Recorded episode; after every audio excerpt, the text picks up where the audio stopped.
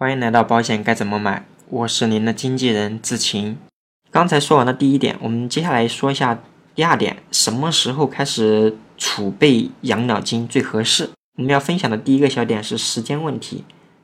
其实这个理财规划是一个反人性的事情，再加上我们的经济水平最近十几二十年才普遍呢有所提升，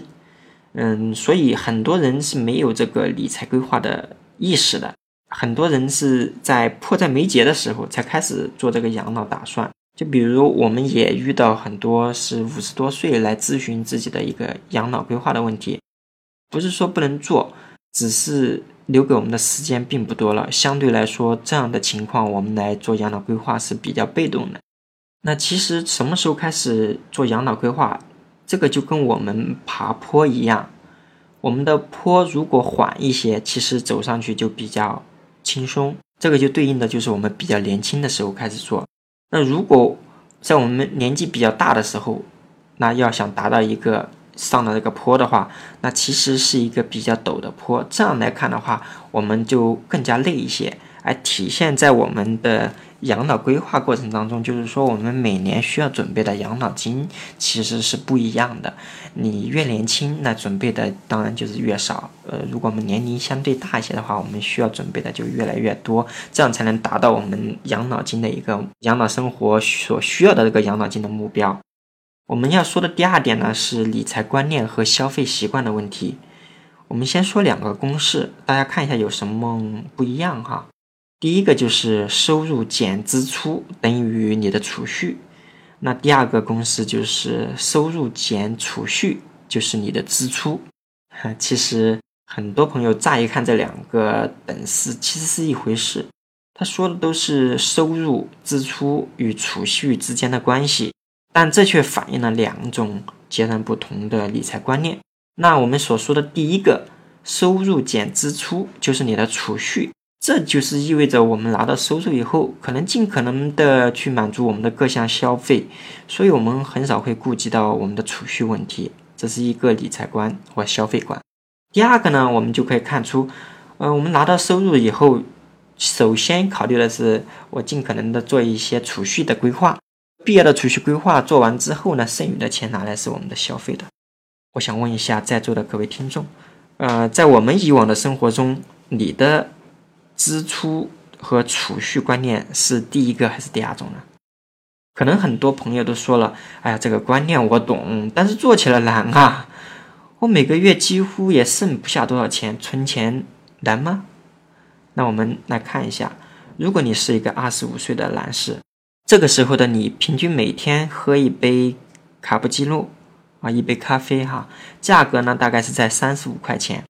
嗯，我们可以算一下，一年三百六十五天，也就是一万两千两百多块钱。如果我们可以把这个钱存下来，存十年，就是说我如果十年把这个喝咖啡的钱拿出来存下来的话，总共十年是有本金是有十二万两千块钱这个样子。存下来的话，如果我们六十岁的时候养老来用，每年呢，我们也不要说太多了，呃，以百分之四的利滚利来看。那到我们六十岁的时候，其实我们都已经准备了四十万的养老金了。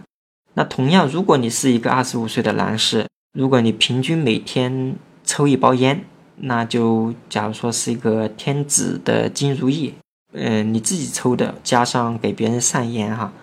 那这个价格是三十块钱，那一年的话大概就是一万多，一万一不到。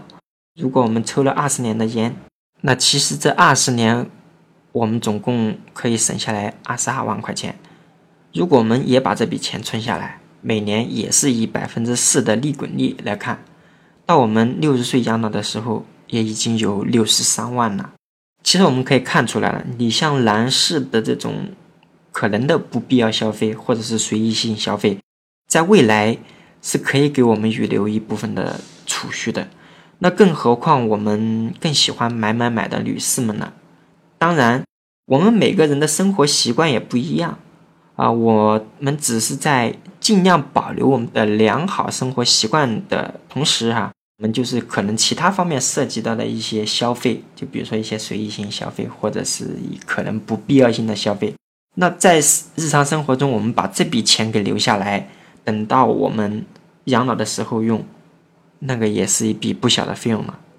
那接下来我们要分享的第三点呢，就是市场利率的问题。呃，这里我也做了一个统计，是从我们一九九五年到我们二零一五年央行的一个基准利率的调剂的问题。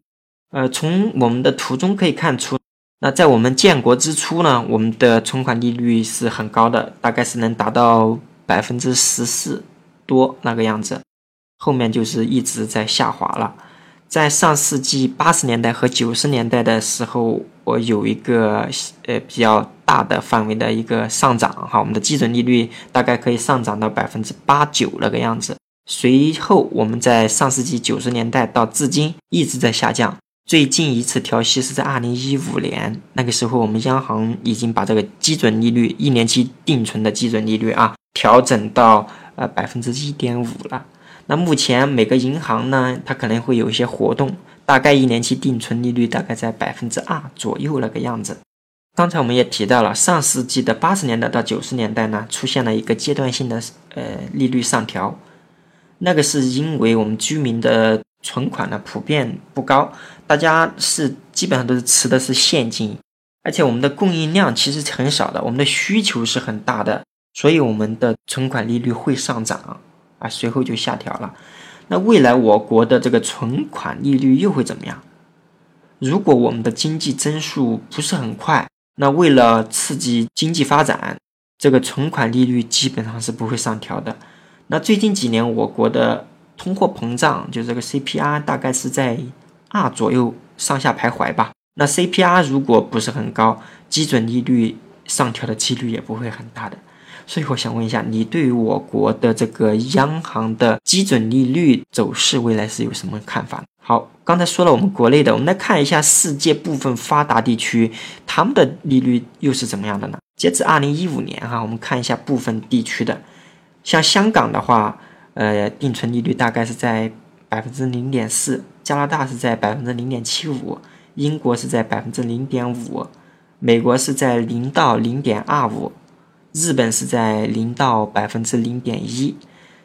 欧洲是在零到负的百分之零点一。那也就是说，我们在那边存钱还要给一定的手续费、管理费了哈。瑞士呢也是一样，它是都是在负利阶段哈，是百分之一点二五，负的百分之一点二五到负的百分之零点二五。